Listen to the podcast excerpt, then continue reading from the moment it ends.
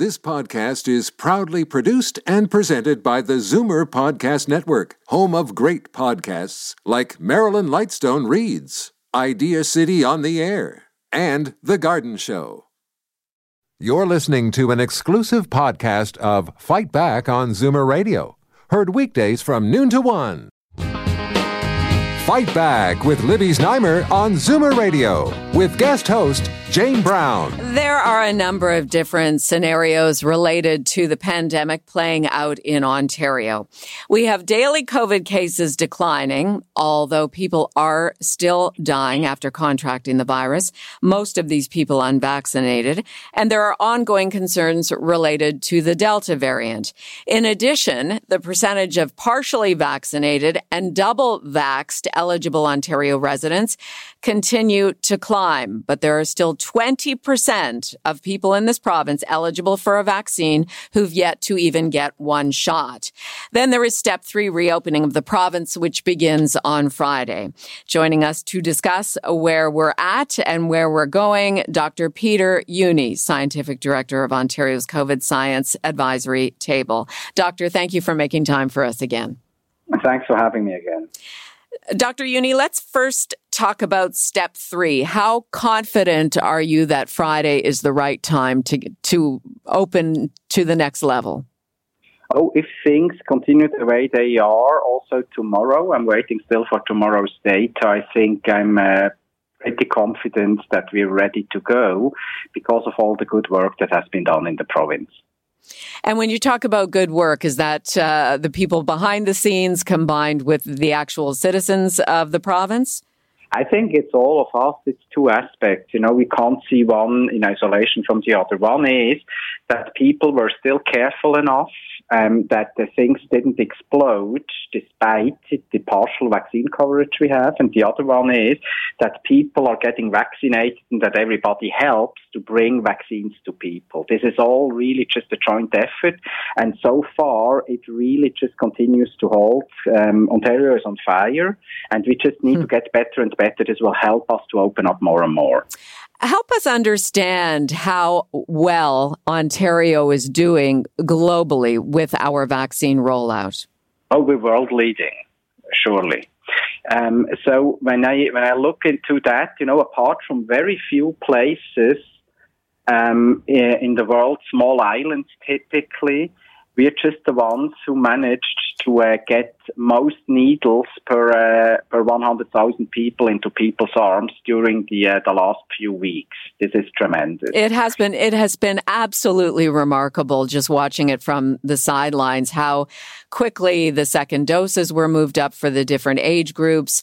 Uh, a lot of that because of the mixing and matching, which uh, brings me to the question. I do want to ask you uh, about your thoughts of what was said at the World Health Organization the other day, which effectively was a false statement that mixing and matching, uh, if it's it's if it's to be done by individuals, is dangerous. I mean, a ludicrous statement based on the scientific evidence that's out there. Yeah, she got a bit lost there. Uh, one thing we need to be aware of, um, I understand that she was talking there um, mainly about um, booster shots. You know, typically for us it would be the third dose, but nevertheless, uh, what she said was essentially evidence free. Uh, there was no evidence that would support her notions, and I think she just got a bit lost, to be honest. She made a mistake. It's very clear what we're doing here is the absolutely right thing. And if you look at it, you know, from an immunological perspective, not only from a clinical and from what we have been doing for years, for instance, with influenza vaccine, it's very clear, first of all, that we have robust data for AstraZeneca and Pfizer, for example, but it's also very clear that Moderna and Pfizer are absolutely exchangeable. The spike protein that the body generates after it receives uh, the uh, the uh, Moderna and Pfizer vaccine, they're nearly identical, and it's clear that this works out. So there's no question, there's no doubt at all, and uh, the science table agrees on that, NACI agrees on that, and she was just a bit lost there. Well, it's good to hear you say that as well. Now, this approach of mixing and matching and getting people double vaxxed sooner, is it being embraced in other countries around the world or are we leading the way there as well? Look, we're leading the way that we first went just for the first doses, and we were then very quick, also thanks to the federal government, you know, who, with hindsight, really did an excellent deal with uh, with uh, Pfizer and with Moderna. Uh, and uh, then we first went without compromise to vaccinate as fast as we can, could with first doses. And the moment that, when we then saw that it was necessary to pivot because of Delta, we pivoted very swiftly and did the same thing with second doses. And now the only challenge is to get, you know, the last mile done. As you said it, we're at nearly 80% now of people aged 12 plus with uh, first doses these nearly 80% would need to go to nearly 90% if we want to play this safe with Delta. Okay, so if we're talking about 10% of eligible residents that we, the goal would be to get vaccinated, uh, starting with a first dose. Who are we, how are you, uh, how are you talking to that part of the population? What is that part of the population and how do you get them to get in for their shots? Look, I think we have two different um, uh, stories going on. There are, will be those who just will deny the effectiveness and the safety of the vaccines, whatever you're doing, and that's you know related to conspiracy theories, etc. Uh, you can't do much about that. This is just like suggesting the Earth is flat and uh, the moon landing never happened. Right. So, uh, so we need to let that go for sure. But then there's quite a lot of people who just are a bit, you know, at the edge or have had some wrong information. There's a lot, of course, out there, which is dangerous, you know, stuff like it could interfere with fertility. It has been clearly established that this is not the case, for example, that, you know, costs us some uh, vaccine coverage in uh, fertile women. This is so sad actually stuff like that. We just need to keep working on that, get the information right. You know, all of us need to be little activists again, talk to people. Whenever I bump into somebody, not physically, but, you know, just being close, also in jobs, I ask, first thing I ask, oh, did you already receive your second dose? Right. Just really, just all of us need to do that. This is really a success story. We need to keep it a success story because we're dealing with Delta people did so well. If we still would need to deal with alpha, this would be game over. We could go back to a normal tomorrow and nothing would happen anymore. Since we have delta, we just need to keep going. I'm speaking with Dr. Peter Jüni, Scientific Director of Ontario's COVID 19 Science Advisory Table. So, which demographic needs the most attention? Uh, we were running a story this morning on Zoomer Radio News about the 19 to 39 age group. Is that uh, the group that has, uh, that needs the most work? Yeah, I think we need to keep going in this age group indeed, you know, and it depends on where you are in the province. Um, and uh, there are areas outside of the GTA where still a bit of work needs to be done. That's really, really important. So, you know, when we talk about 80 on average, of course, a lot of that is also related that people above 65, for instance, have an amazing vaccine coverage. And uh, now, uh, also when I look into, you know, the, uh, the Greater Toronto area, really high coverages also for younger people, and we just need to go there also in other places. If you want to see a cautionary tale, go to Waterloo. No, Waterloo didn't, you know, uh, uh, want to be where they are, obviously, uh, but they had lower vaccine coverages also because we had to make sure that we keep Peel and parts of Toronto under control that were really, really burdened, as you know. But what we then see is how fast this goes and Delta takes hold. So what we need to be aware of here is now now, Delta is a different beast. It's yes. much more transmissible, and this means it will find its way into all unvaccinated people eventually within a year. You really? It's, it's, it's really clear that within six to 12 months, 80 to 90% of people who are not vaccinated will get infected once we open up fully. That is uh, incredible information and hopefully a motivation for people who are on the fence. I believe so too. And look, it's true. It's just a different beast. If we still would deal with the, you know, with, I call it coronavirus classic, you know, a year ago, this seems like, you know, a kid's game now, meanwhile. Um, this would not be such a big deal and this, uh, people wouldn't be at risk. But now you have two possibilities, most of us, to get immune. Either you get vaccinated fully or you get infected and that's not a walk in the park. And we need to make clear that this is unfortunately the case. This thing starts to be a bit comparable with measles if it comes to transmissibility. You know, measles is about twice as transmissible, but we're aware of how uh, how measles can behave. No, but measles also has an advantage, or several ones compared with COVID. One is you get immune and you stay immune you know, when you have had the disease or when you um, were vaccinated. And the other one is there are no reservoirs in animals, unlike with uh, with uh, SARS-CoV-2, the virus causing COVID-19, where there are loads of animals getting infected too, which means the virus finds its way to the unvaccinated eventually. Well, I, I think you folks uh, at the science advisory table and the individual medical officers of health are really, I can see you pivoting. And I see even this morning, Dr. Loh in Peel region, he was straight up. He said, you don't get a vaccine. You don't get double vaccinated. You, uh, two things are going to happen. You're either, well, you're going to contract the Delta variant. You'll either have uh, symptoms of a cold or you'll be in ICU with a tube tube down your throat and you're playing roulette with your health. I thought that was just excellent.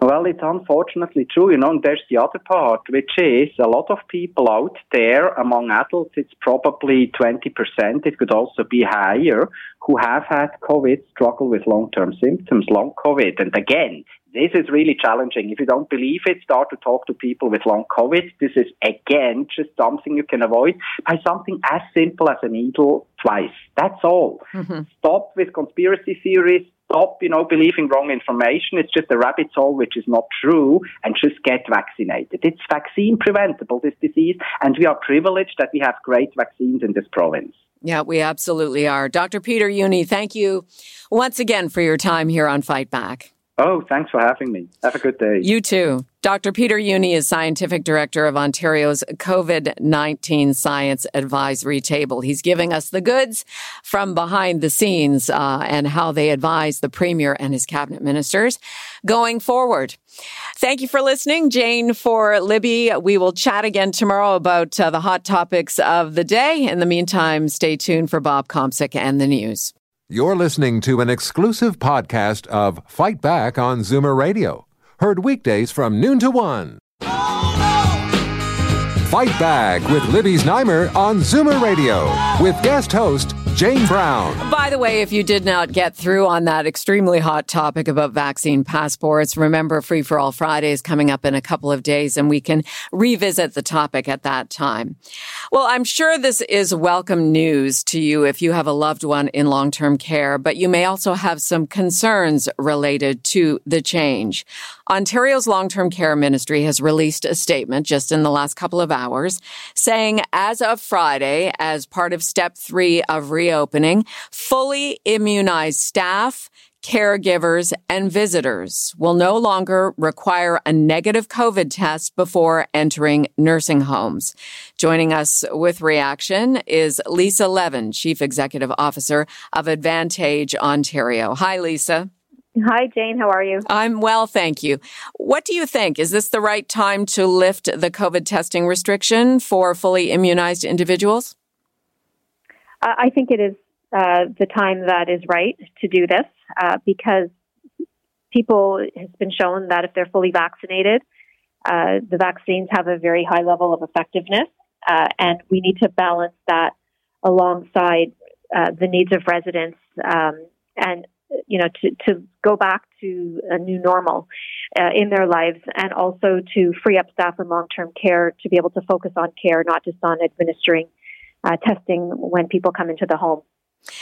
So it's it's interesting because this kind of uh, is a continuation of the conversation we just had about vaccine passports. What will then be required to prove that you are fully immunized uh, as a staff member, a visitor, a caregiver to long term care? I'm actually not sure. What the uh, policy just came out, and there are many many pages to it, so yes. I haven't personally read it yet you guys are always fast with your breaking news, uh, but we can certainly let you know, and you can let people know um, if people have to actually show that, or if it's just an attestation. Well, and that that is a good point. I mean, the easiest way would be to print off that email that I've referenced uh, throughout the show today from the Ministry of Health, showing the date that you got vaccinated and whether you've had your first and second doses. Mm-hmm. Yeah, so I do have to go back and uh, find out if you know the details on that. Okay, and this mm-hmm. is um, so this this is going into effect on Friday as part of step three. Uh, there are there are some other restrictions to be eased on Friday as well. Tell us about that. Yeah, so uh, I would put them into two categories. One, which is um, you know reducing the burden on paperwork of staff, uh, such as doing testing for people who are vaccinated, and the other is bringing fun and joy back into the home. So one of the activities that was restricted, and whoever thought this would be a contentious activity, is karaoke uh, and singing, um, excursions outside of the home, and um, you know just just having social events, playing cards together, um, having people be able to uh, you know do recreational activities um, that before were not allowed can now return to the homes, and also people can go on day or overnight absences. Uh, residents can go on overnight or, or, day absences, regardless of their immunization status. Uh, so those are some of the things. Um, you know, there's a whole list of them. Some of them are pretty technical, uh, but it will really help homes be able to uh, open up the doors a little more widely uh, to a new normal. You mentioned that uh, residents won't have to be fully immunized to leave, and yet uh, the percentage of residents, uh, long term care residents in this province who've had two shots is very, very high, isn't it? Yes, it is. Um, I believe it's 93%, but mm-hmm. I don't know if I have the latest statistic. And I'm just finding here in the in the small print of the release from the long-term care ministry this morning that in fact this is how it's going to work as of Friday. People can prove they're fully immunized, won't have to show a negative COVID test by showing the physical or emailed receipt that was provided to them at the time of vaccination from the Ministry of Health. So that email, Perfect. yeah, Perfect. so that is that yeah. is great. I mean, that's easy, yeah. right? You can even show yeah. it on your phone. It's it's mm-hmm. Very simple. Yeah. Um, now, there have been some outbreaks, Lisa, of the Delta variant in a few Ontario nursing homes recently, like in, in, in the past days, which have been brought in from the outside. How will these changes, or are there any concerns as a result of these outbreaks with regard to the, the loosening of restrictions? Well, it's possible with some of this loosening that there could be more COVID coming into the home, but at this point in time, COVID seems to be a very different kind of COVID. Um, I believe people can get can can have COVID and be asymptomatic, we are, it's very rare that you see a death um, or hospitalization if someone has been fully vaccinated with COVID.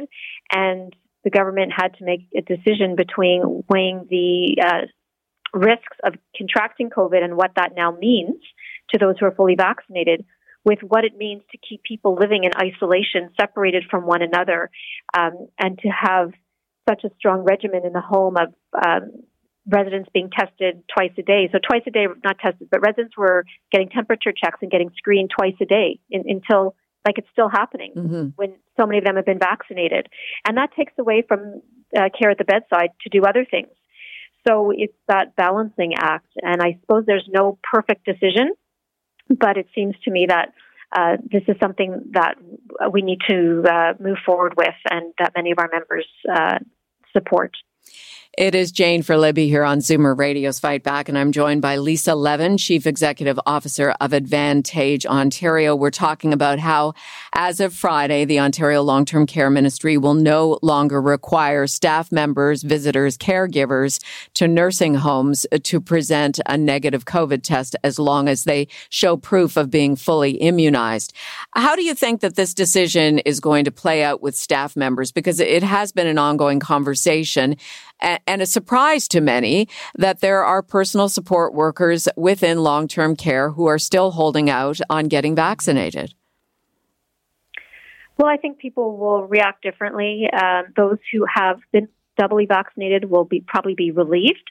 They no longer have to, you know, get the tests, which generally have been less intrusive um, than previously. But it's frustrating for them to have to stop every time they go in and, and or a few times a week and get tested. Um, and for those who have who have not received two vaccinations yet, um, they'll have to be tested one to two times a week through a rapid antigen test. And it's possible that some people might be encouraged to get the vaccine mm-hmm. uh, to avoid having to go through that. But it's a very personal decision, and some people it's not an option medically; they they can't do it, and others it's a personal choice or a religious choice. And um, yeah, at this point, it's not mandated. So that people be vaccinated. No, and it won't. I mean, according to Premier Ford, he is not going to mandate it. He is only strongly encouraging personal support workers to get double vaxxed if they haven't already. Right. Uh, and and are you seeing more of an uptake in the vaccine from staff in long term care as, as time goes on? Yes, I mean I don't have access to the statistics. I'm I'm not a government official, but there is a new policy government has put in place that requires um, workers in homes to do one of three things. They either have to prove that they've been vaccinated, uh, or they're waiting for their second uh, dose um, and haven't been able to receive it, or they have to show they have a, a medical note, or they have to take um, a te- they have to take education um, on the vaccination. This has anecdotally, I've heard this has increased uptake uh, in homes for some workers, but not all. But the ministry is collecting data on this, so we'll be able to get a sense of how much this has uh, moved things forward in terms of increased vaccination rates. But there still are a number of people across Ontario who continue to refuse the vaccine. Right. Lisa, I want to ask you before we wrap th- things up. Uh, Rod Phillips has been the new long term care minister now for uh, a number of weeks, not very long. Um, are you seeing a change in uh, attitude around long term care from the Ford government uh, as a result of Rod Phillips moving in? Is it too soon? Um, you know, have you had any personal connection with him? I mean, how how is the change being received? I think it's still really early days. Uh, Minister Phillips has to get up to speed on the intricacies of the file. Uh, he certainly reached out early on. Um, we actually, he's, you know, we're, we're going to be meeting him via Zoom um, next week, uh, a group of uh, us and our members, and um, we'll see what his perspectives are. But I, I, don't see any huge changes in the direction the government is taking uh, towards long term care. And with a new minister, you have a new sense, like a new sense of energy um, to transform the system. I think, and uh, I, I, think that um, there's a lot on, moving forward uh, for him to to do, and it'll be interesting to see how things play out. But I, I think it'll go well voters will be watching over the next year if that's for sure because well, we yeah, know the devastation is it was just it was unthinkable what happened well, he apologized mm-hmm. um, to the Ontarians, and and yes, uh, it it it's surreal, uh, even still, what happened in long term care, and unfortunately, um, it happened, and we just need to move forward and transform the system. And I think there's a lot of energy and interest in doing that, and we're going to um, hold government to uh, those commitments to move forward with things like four hours of care. And they, they said they will, and uh, we're going to be pushing strongly to make improvements for right. all of those in care and those taking care of them and staff working in homes. We will leave it there. Thank you, Lisa, for your time. Okay, great. Thanks so much, Jane. Lisa Levin is Chief Executive Officer of Advantage Ontario. You're listening to Zoomer Radio's Fight Back. And still to come, what advice is being offered to Premier Doug Ford and his cabinet ministers from members of the Science Advisory Table, especially with daily COVID numbers on the decline and vaccine rates on the incline? We will speak with the scientific director of Ontario's COVID Science Advisory Table next. You're listening to an exclusive podcast of Fight Back on Zoomer Radio, heard weekdays from noon to one. Now, Fight Back with Libby Znaimer on Zoomer Radio with guest host Jane Brown. Libby is away on vacation this week. Great to have you here with us on Zoomer Radio's Fight Back. Prime Minister Justin Trudeau has indicated the federal government is working with the provinces to make sure an internationally accepted proof of COVID vaccination is implemented, but that domestic policies on a COVID vaccine passport will be left up to each provincial government. And that's where there's a disconnect. Ontario's Chief Medical Officer of Health, Dr. Kieran Moore, said yesterday a passport for within Ontario has not been contemplated by the Ford government at Queen's Park.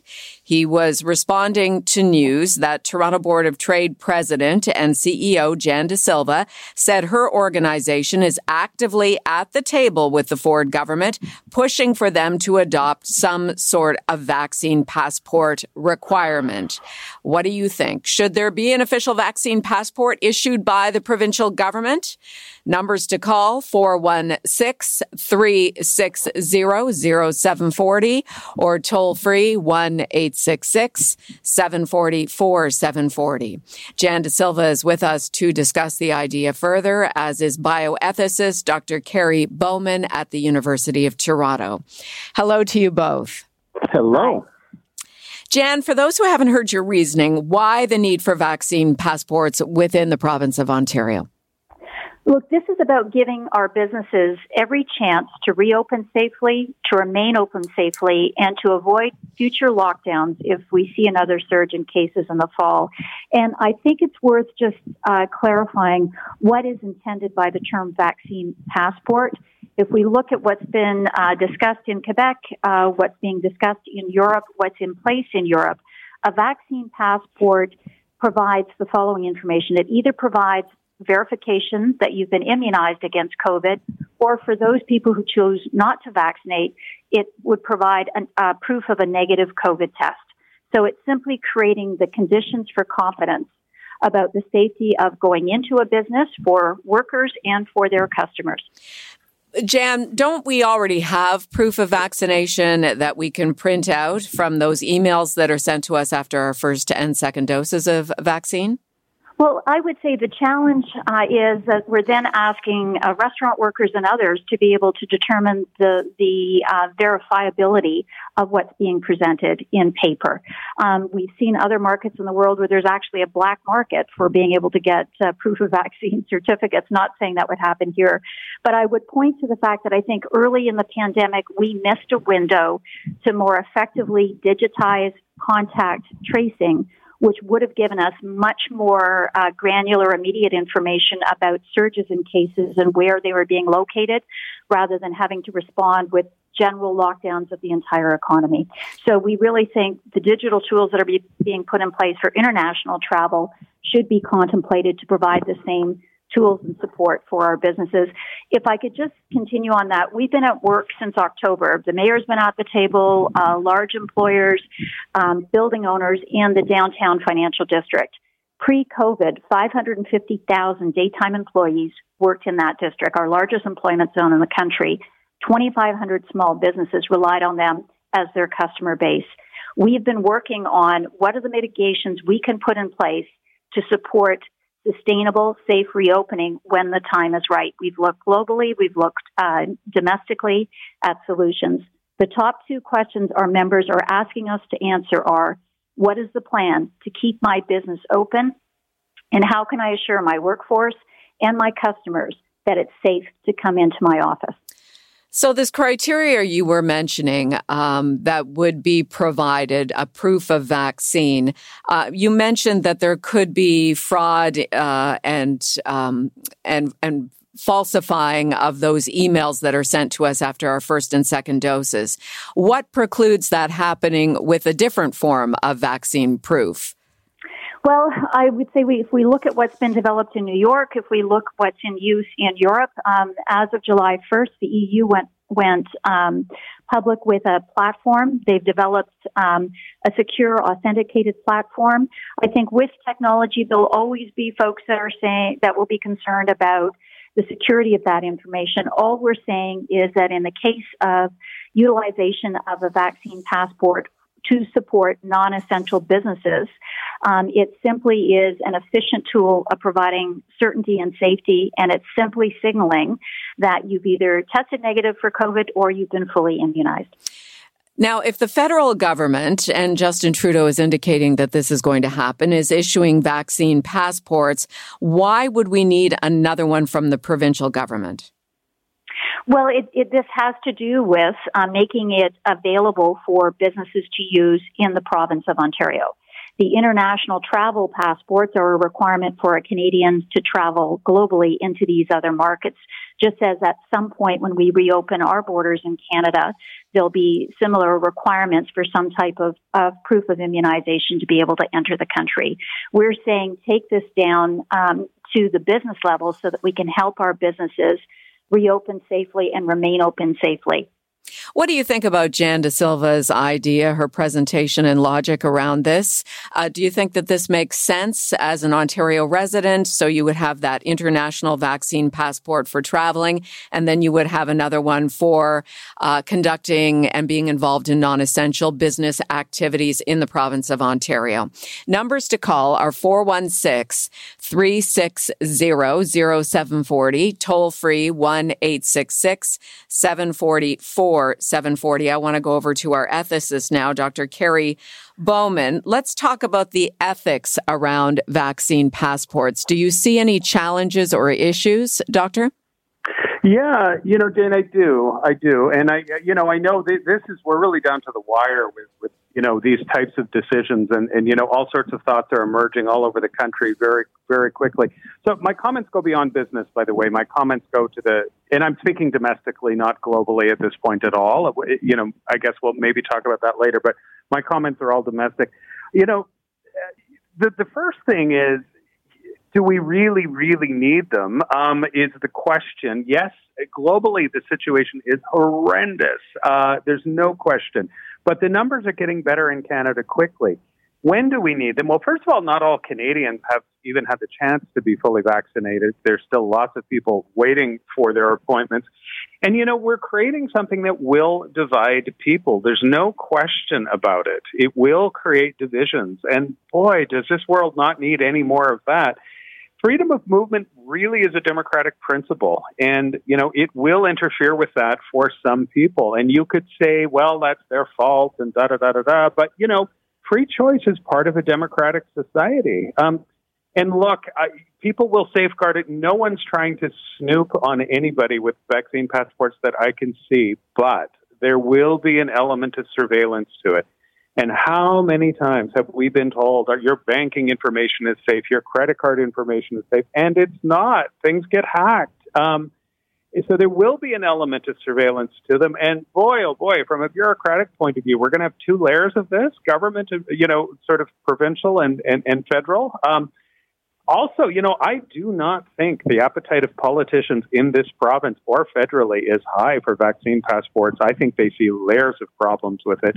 And look, my comments, I'm going to comment just a little bit on, on the colleges and universities. Um, you know, these are also moral environments, and they have to think very carefully about how they position themselves ethically. And, and when you look at you know, just things like foreign students coming into our colleges and universities.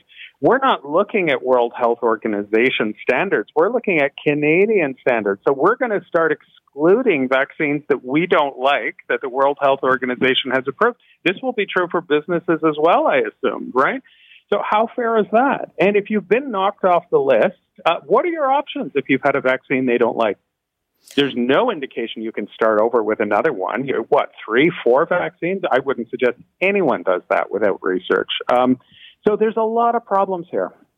Well, and, and let's speak specifically to Seneca College. They are the first to have co- to come out and require everybody who's involved in in-person learning starting in September that they show proof of double vaccination. So that proof would uh, presumably be uh, the email we get from the Ministry of Health. But you bring up an excellent point that for foreign students, they would have a different form of proof of immunization, and and could, we wouldn't like it. Well, yeah. And that's a good question, right? It is a good question, and and uh, please remember they don't have a lot of options. So if they say yes, I've received Sputnik or or Sinovac or something, what are you going to do? Line up for Pfizer? That is not advisable to have four vaccines in a row or something. I mean, no one knows anything about that. So you know, we're, we are creating these, these types of divisions. And I have no idea how Seneca would police this or, or, you know, I'm at the University of Toronto. I mean, you know, where is that campus? It's the downtown core. Like we're we're opening up so many layers of problems. And, and by the way, my university is not proposing this, but um, you know, I, I, see a lot of bureaucracy. I see a lot of concern with all of this. Although, Dr. Bowman, both mm-hmm. both Ryerson and U of T are requiring full vaccination for people yeah. who will be living in the residences. Yeah. And, you know, I see residential, I, I don't love it either, but I see that as quite different because, you know, this is once a situation is someone's home. And look, a long term care facility, meaning a nursing home, is someone's home. That's different. And I know the residences on campus, they're, they're shoebox. We all know that, right? So, so that's a lot different than general campus activity. This is really of interest uh, to the Zoomer radio listeners. Our lines are jammed. I will get to you in just a moment. I do want to get both of your reactions to what Dr. Kieran Moore said yesterday, our new medical officer of health. He basically said uh, that the vision of the government has been to have the highest immunization rate possible through non-mandatory means. He went on to say, I don't think it's necessary at this point, given that Ontarians are coming forward and getting immunized at such a great great rate. He even said, uh, Jan De Silva, that this is not something, provincial vaccine passports, that's being even contemplated by the Ford government. If I could just respond to that, I want to provide the context under which he was making those comments. He was talking about the use of vaccine passports as a tool to incentivize the population to get immunized. Because when Quebec signaled that they would be doing this uh, potentially in the fall, when France uh, indicated it, it created a surge in appointments for vaccination. Uh, Dr. Moore was not speaking about this in the context of could this be another layer of protection for businesses to be able to reopen safely and remain open safely? And so that is the point that we're coming back to. We have struggled and our businesses have gone through so much in the way of sacrifices over the past 15 months, opening, shutting, opening on a limited basis, shutting again. We've done so well on immunization. It's really time to throw as much as we can at this to support the reopening of our economy. And I'll go back again. Our businesses are saying, what is the plan to keep my business open? And how can I make sure my workforce feels it's safe to return to the office? Vaccine passports are about uh, tracking either COVID immunization or a negative COVID test. So again, it's not saying mandatory vaccination. I'll just pause there. I look forward to interacting with Dr. Bowman and your callers. Dr. Bowman, uh, your reaction to Dr. Moore's comments. Dr. Moore's comments more broadly. I, I took them at face value uh, as what he said. I think he's exactly right. I, I, have a lot of respect for Dr. Moore. He's in a very new position, and um, I agree with him. Uh, you know, and I, I, I, again just want to reiterate that in a we're already in a crisis. In a deeper crisis like a fourth wave, if we had evidence that this was a direction we had to go in and it was proportional, I, I think we may have to do it. We are not there. That's how I see it. And, and I, my only concern is why wait for a fourth wave? Let's get well because there's so many reasons and so many problems with doing it now. And you know, I also think one of our strengths, I don't mean to be critical of the United States. I mean, they've had a lot of challenges, and in a lot of ways, they've risen to them. It, it took them a while, but it took us a while, too. But, you know, we don't have the divisions that the U.S. has had politically. I, I worry that vaccine passports in any form may divide us, and people that already feel strongly may feel more strongly. And people that are hesitant may say, and I think of my students, this is a violation of my rights. I, I don't want the government interfering and pushing me into this because I need to go shopping or I need to go to a gym or whatever it may be. There could be pushback on this. Let's go to the phones now. Hang on for just a minute, Jan. Um, I just want to remind those of you who are just joining us that you're listening to Zoomer Radio. Fight back, Jane for Libby. Jan De Silva is the president and CEO of the Toronto Board of Trade, and bioethicist Dr. Kerry Bowman is with us from the University of Toronto. Jan, just did you want to make a comment there before we go to the phones? No, I, I just wanted to respond to um, the position that this might be a violation of, of people's rights. This is not. This is about personal choice. It's a, about a choice. If you want to be able to go to a concert with thousands of people, if the requirement is to make sure there's safety for those attending, then you've got a choice of either providing proof of vaccination or proof of a negative COVID test. Uh, we, we make choices every day about how we keep ourselves and uh, our society safe. So this is not about taking away rights. This is simply saying, how do we create personal choices that help the safe reopening of the economy, mm. safety for our workers, and avoiding at all costs another general lockdown again. You are both making strong arguments. Uh, what do you think out there? 416 360 0740, toll free 1 866 740 4740. Let's go to Ron in Guelph. Ron, what would you like to add? Thanks for taking my call, Jane. Um, you know, the lady makes a lot of, I'm sorry, my memory isn't as good as it used to be. She makes a, a lot, both of them make a lot of great points. Um, it's a matter of choice. Um, if you want to go to these places, if you want to do this and go there, you either have a choice where, yes, I'm going to be double vaccinated with a, with a passport to prove that I'm safe to be around other people, or you're not. I mean, it's, um, I know that in Montreal, in Quebec, where my son is, um, they're going to be, um, I believe they're going to be having to have a double uh, vaccination uh, before they can go back to in class uh, classes, uh, more or less. Um, I just think that my biggest concern right now is um, is this vaccine passport going to be accepted if I travel to the U.S. and come back into Ontario? Well, right. And I mean, I'm for just for me personally, Jan, I like the idea that I, I, have my email. I know what you're saying about fraud, but I can literally print the email from the Ministry of Ontario, which says when, my full name, when I got the vaccine, what vaccine I got, that I am fully vaccinated.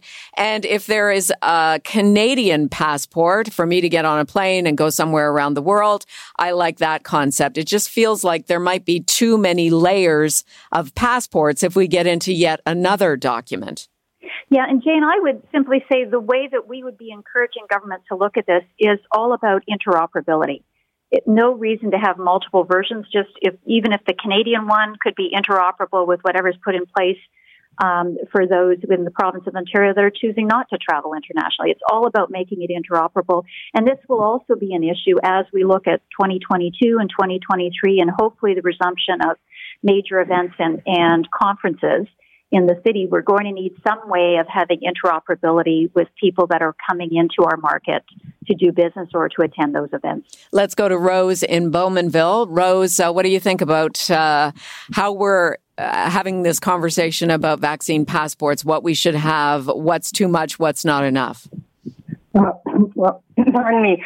I think that if we were to reissue the OHIP card and put a picture of the person like it is now and the address, which I don't think is on. I didn't look it up, but I don't think it's on. And then uh, have the thing a different color so and pale so it can be read easily. Uh, I think it would be a lot easier to do and more recognizable. Everybody has an OHIP card pretty well. So, what do you think about that, Dr. Bowman, using our health cards as a way of uh, showing proof of vaccination? You know, there's a lot of creative ideas out there, but again, I mean, I I think it's pretty strong. I mean, it forces people. Uh, you know, you're you're really pushing people. I think too hard on that one. Uh, that OHIP card is a right of all Ontarians, and I'm not saying no one's proposing withholding the OHIP card, but I do appreciate the point, uh, Rose. I think it's the name is making that there's got to be a way to simplify that. I mm-hmm. I don't know. You'd need a logistical expert on that one. But you know, I just want to go back to I I really do want to reiterate this is an infringement on people's rights to simply say no. It's a matter of choice. They have to if they want to go to that concert, if they want to do that shopping, they want to go to that college. They have to do this. And even if their assessment of the risks is I'm not willing to take this risk, they need to take this shot, uh, shots plural.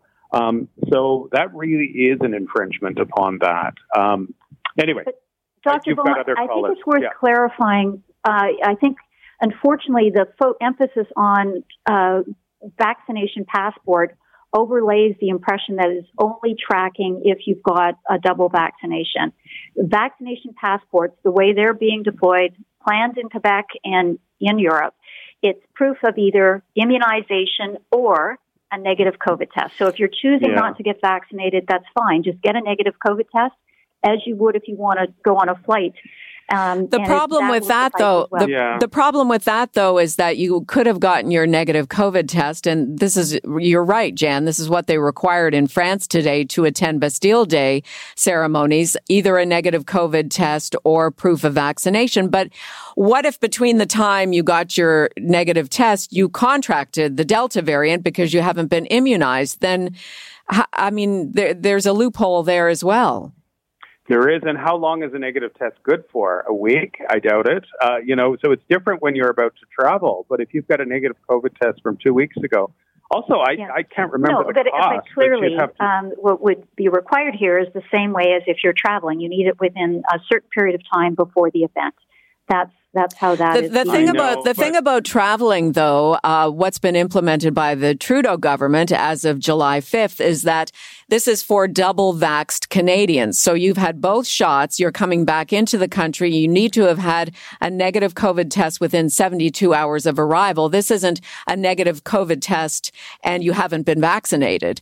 Uh, at that point, you need to go into quarantine for two full weeks. So there is there is a bit of a difference here between just a negative COVID test and proof of double vaccination. Well, actually, actually, there isn't because prior the only thing that the um, that has changed now for travelers coming back into Canada is they no longer have to quarantine. Right. Prior to that, uh, even if you weren't vaccinated, you still needed to do the negative COVID test within uh, hours of either leaving the country or returning to the country. The only difference is now that you're immunized, even though you still have to have that negative test, you no longer have to go into quarantine. So that's the difference. This is a really hot topic. Uh, we've piqued No. the interest of our Zoomer radio listeners. Let's go to Daryl in Toronto. Daryl, what's your view? Well, firstly, I don't think there's a need for multiple documents in it, but I'm in favor of the idea of, of the passport thing. Um, as to uh, your speaker who's talking about, you know, um, infringing upon people's rights, there's no such thing as rights without responsibilities. And the responsibility is, is to the community, which is where the rights come from in the first place.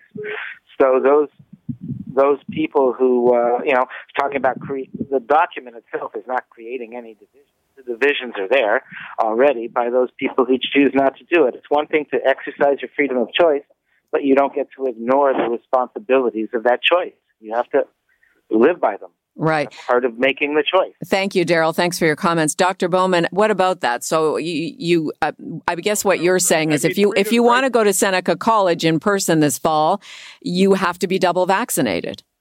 You do. And, you know, there is always a social responsibility. He's quite right to make that point. Um, but, you know, is this the case where you have to do that? So if you want to go to Seneca College in the fall and your view is, look, this is a remote, remote, remote chance. You know, 19 year old healthy athletic male, I say that because this is the cohort that has rarely occurred to, uh, you have an incidence of myocarditis or something, right? And so you only got that vaccination because you had to. Um, you know, when your assessment was, I don't actually feel comfortable with this vaccine. Now, I think people should feel comfortable because the chances of that are so small, and the chances of COVID 19 at any age in, affecting you badly are, are significant. So, so that's very, very clear. Rights and responsibilities do go together. But I circle back to I wouldn't close the door on this, but we have got to be sure we have tried everything possible that's least coercive and least intrusive. We don't even know where we're going to plateau in terms of vaccinations. We don't even know what the data is on how many university and college students aren't vaccinated. We don't, you know, good good ethics is grounded in good science. We don't have enough for the equation at this point. Yeah, it, it is messy. Absolutely. Let's go to Evie in Toronto. What are your thoughts on vaccine passports? Uh, yes, uh, the more I hear every day, the more I realize and I believe there is no way that the no vaxxers and the yes vaxxers are going to agree and you can have this discussion, you know, forever. It's not going to change. I am totally for the I am totally for the vaccine. I think our, our, our thing with rights now, I'm so sick of hearing about rights when, you know, I think if it was another world war, like say World War II, God forbid, there would be, you know, they wouldn't want, nobody would go. They'll have rights. They don't want to defend the country. They have rights. I'm so sick of it. Okay, let's go to Jan in Guelph. I think our last caller on this before we get final thoughts from our guests. Uh, Jan, what do you think about these vaccine passports or the idea of it or, or what it should look like or, or, or how it should be used? Well, uh, I agree with the lady. I'm sick and tired. Jan, you need to get on your handheld. I think you're too far away from the phone. Just a moment. Can Okay. you hear me better now? Not that well. Is that better? Well, I don't. Jordan, is that coming across on the board? Okay. Okay, go ahead. Okay, is that better? Better. Oh, good. I agree with the lady who just said she's sick and fed up with people and their rights. We have to have a driver's license to drive. We have to have it. And actually, this uh, certificate or whatever we can get for the vaccine, you know, is more important than that. And we should all have to have one, and we should all have to show it. No doubt about it. Okay, thank you, Jan. Righto. Uh, so, Jan De Silva with the Toronto Board of Trade, uh, I'm curious. You did say that you are pushing the Ford government to come up with some sort of vaccine. Um, are you actually having meetings? Is this is this something that you can see happening? Look, we are uh, in active discussions at all levels of government and have been over the past uh, 15 months. Um, there is discussion or there is uh, communication underway at the moment with uh, the Premier, but I want to go back to the fact that what's underlying this is just giving our businesses every chance to reopen safely, to remain open safely, and that means what is the, the plan to keep them open and how can we make sure that we can assure our workforces that it's safe to return to the office. This is simply another layer of protection. There's more than 40 digital IDs, health IDs being developed around the world. We've been monitoring this closely uh, since as far back as October. Again, it's just another layer of protection. We'll continue to have those discussions with all levels of government on the importance of doing this. And, and Dr. Kerry Bowman at the University of Toronto, is there a way to do this, provide proof of vaccination for businesses, uh, for non essential activities that doesn't infringe on personal rights? There could be. I don't think we have enough information now to make this decision. Uh, that's my essential point. And, you know, we don't even know where we're going to plateau on this. But look, I would say this, you know, I, I do take the business side of this very seriously. In, in the early days of the pandemic, people rolled their eyes. You know, this is no time to talk about business and income. Well, we've watched how economics has gutted people's lives. Um, and, you know, businesses absolutely do need a voice at the table in all of this. And this is not about chasing money. I mean, this is about the reality of, of the social fabric.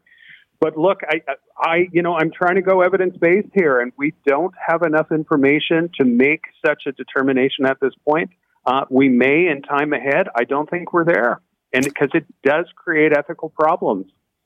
This conversation is going to continue. I think I really thank you both for your time. Great, informed, uh, interesting perspectives uh, for, for, from both of you.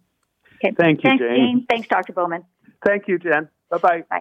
Toronto Board of Trade President and CEO Jan De Silva and bioethicist uh, Dr. Kerry Bowman at the University of Toronto.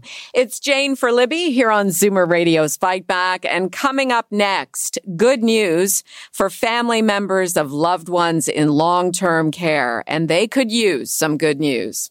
You're listening to an exclusive podcast of Fight Back on Zoomer Radio. Heard weekdays from noon to one. This podcast is proudly produced and presented by the Zoomer Podcast Network, home of great podcasts like Marilyn Lightstone Reads, Idea City on the Air, and The Garden Show.